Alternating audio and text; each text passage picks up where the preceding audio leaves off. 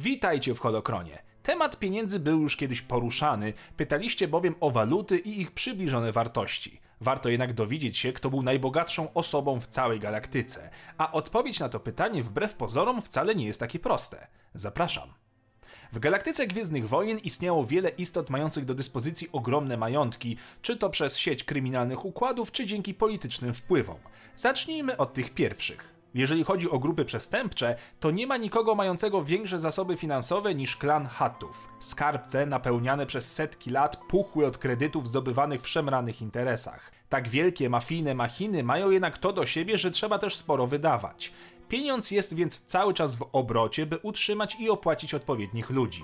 Na podobnej zasadzie działały inne syndykaty czy ugrupowania, takie jak Czarne Słońce. Mimo więc, że posiadały one ogromne zasoby pieniędzy, nie były to pieniądze posiadane na stałe. Z legalnych biznesów, które wywindowały poszczególne jednostki na finansowe szczyty, warto nadmienić tutaj zakłady Kuwait Drive Yards. Członkowie zarządu podczas wojennych działań w galaktyce przyjmowali niewyobrażalne wręcz zamówienia na budowę statków. Czy płaciło imperium, czy potem republika, nie miało to znaczenia, kredyty płynęły ciurkiem. Wciąż jednak było to bogactwo rozdzielone na poszczególne osoby. Zakon Jedi również uchodził za niezwykle bogaty, ale należy pamiętać, że bogactwo zakonu było wykorzystywane do jego utrzymania i niewiele poza tym.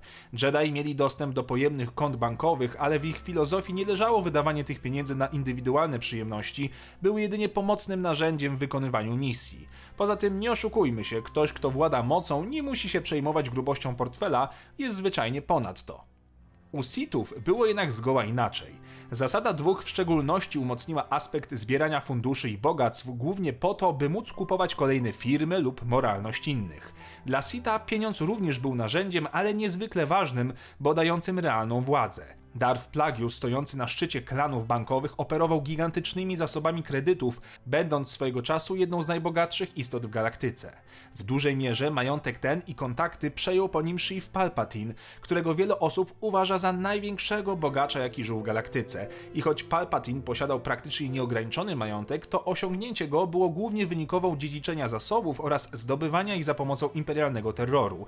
Nie jest to więc klasyczne biznesowe podejście do bogactwa, które zresztą dla samego imperatora nie miało większego znaczenia, liczyła się bowiem praktyczna i doraźna władza. Jedną z najbogatszych jednostek w galaktyce był również hrabia Duku. Pochodził z niezwykle zamożnej, utytułowanej rodziny, która w swoim portfolio posiadała całe planety. Duku zarządzał pieniędzmi dość oszczędnie i z wyrachowaniem godnym Sita. Nie bał się jednak inwestować i korzystać z bogatego zaplecza. Ponownie jednak było to jedynie narzędzie do zyskania władzy, a nie gromadzenia kredytów niczym smog złota. Kto więc był najbogatszy?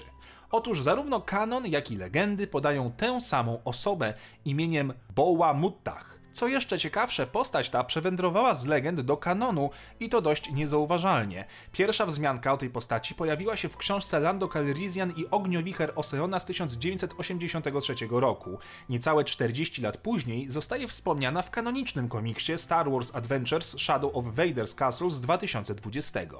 Legendy opisują tę postać jako otyłego przedstawiciela rasy Centran. Miał na karku około 100 lat i był uzależniony od narkotyku Lesai, który pozwalał mu funkcjonować bez snu przez długie interwały czasowe. Dzięki temu mógł wciąż prowadzić biznesy, kiedy jego konkurencja dosłownie spała. Za sprawą ogromnego intelektu i smykałki biznesowej zgromadził, jeśli brać legendy na poważnie, fortunę w postaci kilkuset bilionów kredytów. Dalej legendy odpływają już kompletnie, podają bowiem, że Mutta przybył kilkaset kilogramów i zaczął nosić tylko różowe shorty kąpielowe pewnym momencie przeniósł się na Oseon 5792, asteroidę w układzie Oseon, do jednej z najsłynniejszych rezydencji dla niezwykle bogatych ludzi w galaktyce. Niska grawitacja asteroidy nieco ułatwiła mu poruszanie się, ale nie wyleczyła go całkowicie. Jego ramiona były prawie bezużyteczne. Ponadto posiadał jedną z największych bibliotek w galaktyce, zawierającą wszystko, od kart danych po rzeczywiste książki, które były cennymi rzadkościami.